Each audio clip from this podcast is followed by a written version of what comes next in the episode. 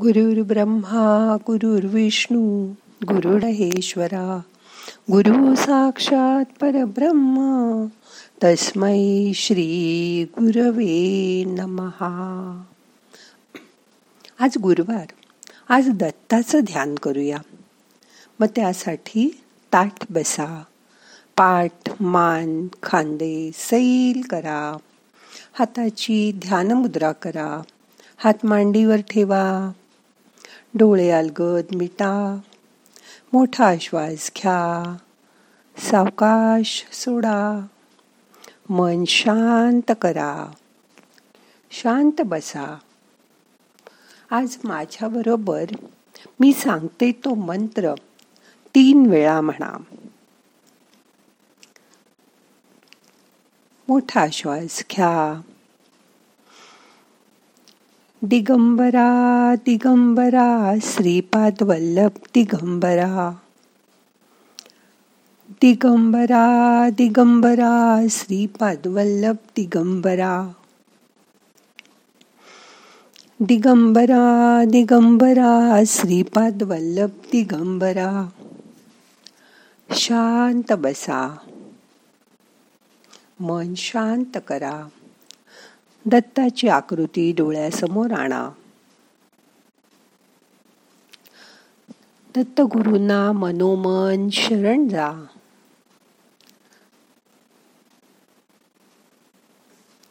त्यांची मनातल्या मनात आठवण करा.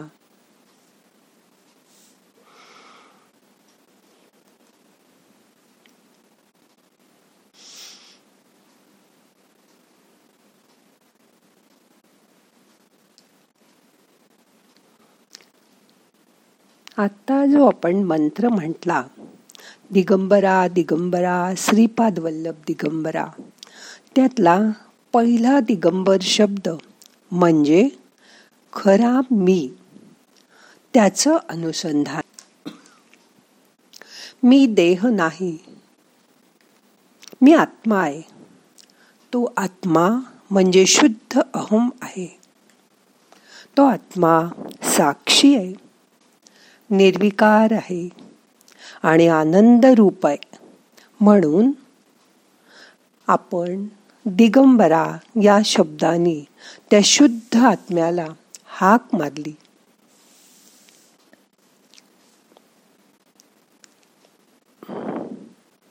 दुसरा दिगंबर शब्द म्हणजे परब्रह्म्याशी अनुसंधान साधणं. आपल्या भोवती जे सर्व विश्व दिसतं ते केवळ भासमाय जग आहे. खरं तर ते म्हणजे परब्रह्मानीच ही अनेक रूपं धारण केलेली आहेत. त्याच परब्रह्माला आपण या दुसऱ्या दिगंबर नावानी हाक मारली आहे. दिगंबरा दिगंबरा. आत्मा परमात्म्याला हाक मारतोय. तिसरा शब्द आहे श्रीपाद वल्लभ. हे म्हणून आपण श्रीपाद वल्लभ ह्या भगवंताच्या सगुण रूपात त्यांना बघत आहोत. त्यांनाच श्रीपाद वल्लभ अशी हाक मारत आहोत. दिगंबरा दिगंबरा श्रीपाद वल्लभ. परत चौथा दिगंबर या शब्दाने त्या भगवंताची आपण प्रार्थना करत आहोत. जणू आपण त्या भगवंताला म्हणतो आहोत की मला लवकर आपल्या जवळ घ्या. माझे सगळे विकार नाहीसे करा. आपलेच स्वरूप मला प्राप्त करून द्या. ते मला प्राप्त होऊ द्या. मी म्हणजे हा देह असा मला भ्रम झालाय. तो माझा भ्रम नाहीसा करा. मला अहम ब्रह्मास्मी हा अनुभव घेऊ द्या. आपल्यासारखी दिगंबर अवस्था मलाही प्राप्त होऊ द्या, अशी मी प्रार्थना करतो. शांत बसा. मनात दिगंबरा दिगंबरा, श्रीपाद वल्लभ, दिगंबरा, असा तीन वेळा मंत्र म्हणा. मन शांत करा.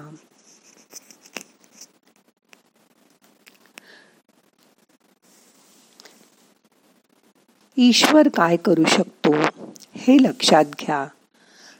त्यासाठी एक छोटीशी गोष्ट सांगते. ती ऐका. एकदा राजाने एका ब्राह्मणाला तीन प्रश्न विचारले. एक ईश्वर कुठे राहतो? दोन ईश्वर कसा मिळेल? आणि तीन ईश्वर काय करतो? हे प्रश्न ऐकून ब्राह्मण अचानक गडबडून गेला आणि म्हणाला उद्या मी तुम्हाला या प्रश्नांची उत्तरं विचार करून देईन. राजा बरं म्हणाला. ब्राह्मण घरी गेला. तेव्हा तो खूप उदास झाला होता. त्याची ती उदास अवस्था पाहून त्याच्या मुलाने विचारलं काय झालं? तो ब्राह्मण म्हणाला अरे मुला आज महाराजांनी मला एका वेळी तीन तीन प्रश्न विचारले आहेत त्याची काही उत्तरच सुचत नाही आहेत मला आणि उद्या त्याची उत्तरं द्यायची आहेत. ब्राह्मणाच्या मुलाने म्हटलं बाबा उद्या मला दरबारात घेऊन चला. महाराजांना मी त्याची उत्तरं देईन.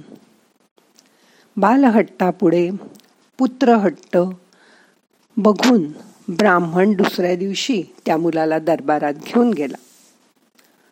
ब्राह्मणाला पाहून महाराजांनी म्हटलं काल विचारलेल्या माझ्या प्रश्नाची आज उत्तर देतोयस ना? ब्राह्मण म्हणाला महाराज ह्या प्रश्नाची उत्तरं तर माझा मुलगा सुद्धा देईल. महाराजांनी मुलाला प्रश्न सांगितला सांग ईश्वर कुठे राहतो? मुलांनी विनंती केली महाराज एक पेला दूध साखर घालून आणा. असं साखर घालून दूध आणल्यावर मुलाने विचारलं महाराज दूध कसं आहे?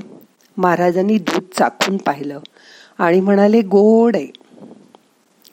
पण महाराज यात साखर दिसते का? महाराज म्हणले नाही कारण ती दुधात विरघळून गेली आहे. बरोबर ना महाराज? तसा ईश्वर सुद्धा जगात सर्व ठिकाणी आहे. पण जशी साखर दुधात विरघळली आहे तसा ईश्वर सगळीकडे चराचरात असून सुद्धा तो आपल्याला दिसत नाही.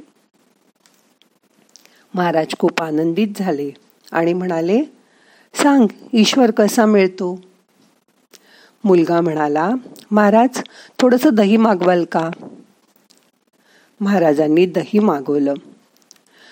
तो ब्राह्मण पुत्र म्हणाला महाराज यात लोणी दिसतंय का? महाराज म्हणाले लोणी तर यात आहे पण ते दही मंथन केल्यावरच मिळेल. तेव्हा ब्राह्मण मुलगा म्हणाला महाराज देवाचंही असंच आहे. त्यासाठी मंथन साधना तपश्चर्या करावीच लागेल. मंथुनी नवनीता तैसे घे अनंता। महाराज अगदी खुश झाले आणि म्हणाले आता शेवटचा प्रश्न हा. ईश्वर काय करतो? ब्राह्मण मुलगा विचार केल्यासारखं दाखवून म्हणाला महाराज यासाठी आपल्याला मला गुरु म्हणून स्वीकारावं लागेल.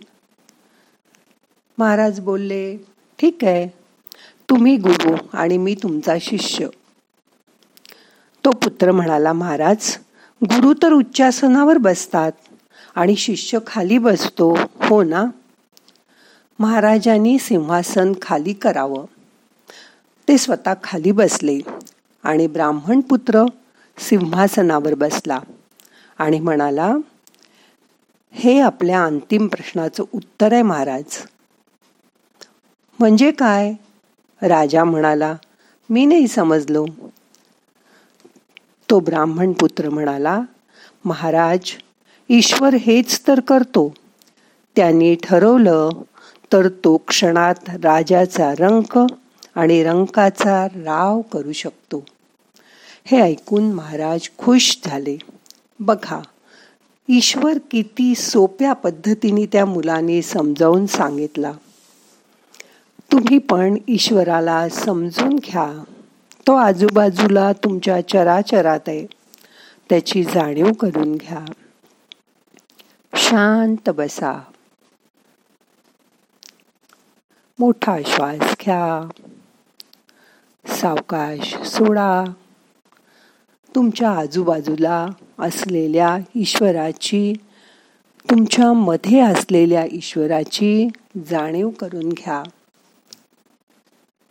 या आत्म्याला त्या परमात्म्याशी जोडायचा प्रयत्न करा. दुसऱ्याशी वागताना कायम लक्षात ठेवा की त्याच्यामध्ये सुद्धा ईश्वर आहे. प्रत्येक प्राणीमात्रात ईश्वर भरलेला आहे. सगळ्यांशी चांगलं वागा. प्रेमाने बोला. म्हणजे तो ईश्वर दुखावला जाणार नाही. चराचरात निर्जीव सृष्टीत झाडात पशुपक्षात तो आहे. त्याची जाणीव करून घ्या. मन शांत करा. दोन मिनटं शांत बसा.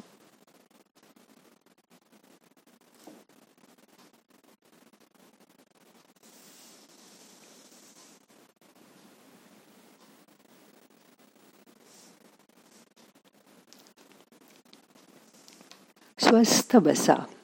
म्हणजे स्वतःमध्ये स्थित व्हा. हालचाल करू नका.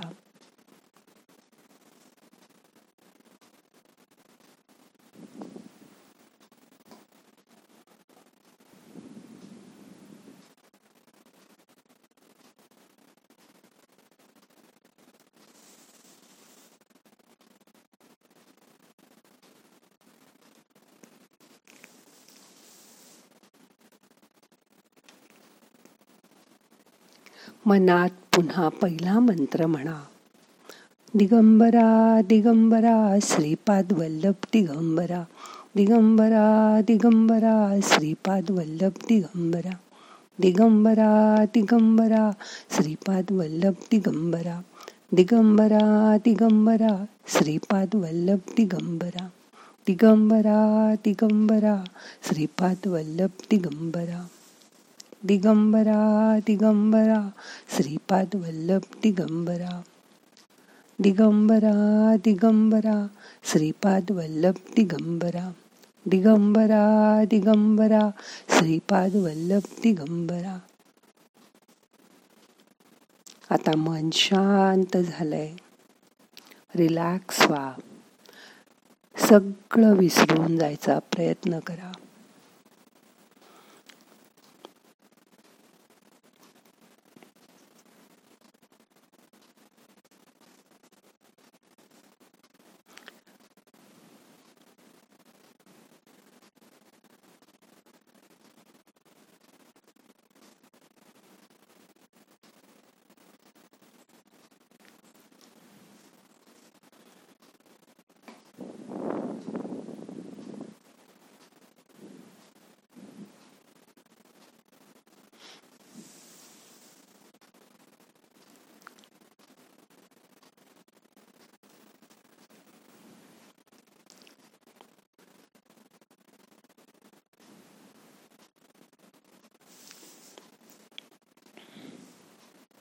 आता आपल्याला आजचं ध्यान संपवायचंय.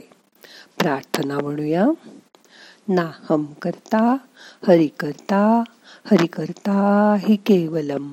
ओम शांती शांती शांती.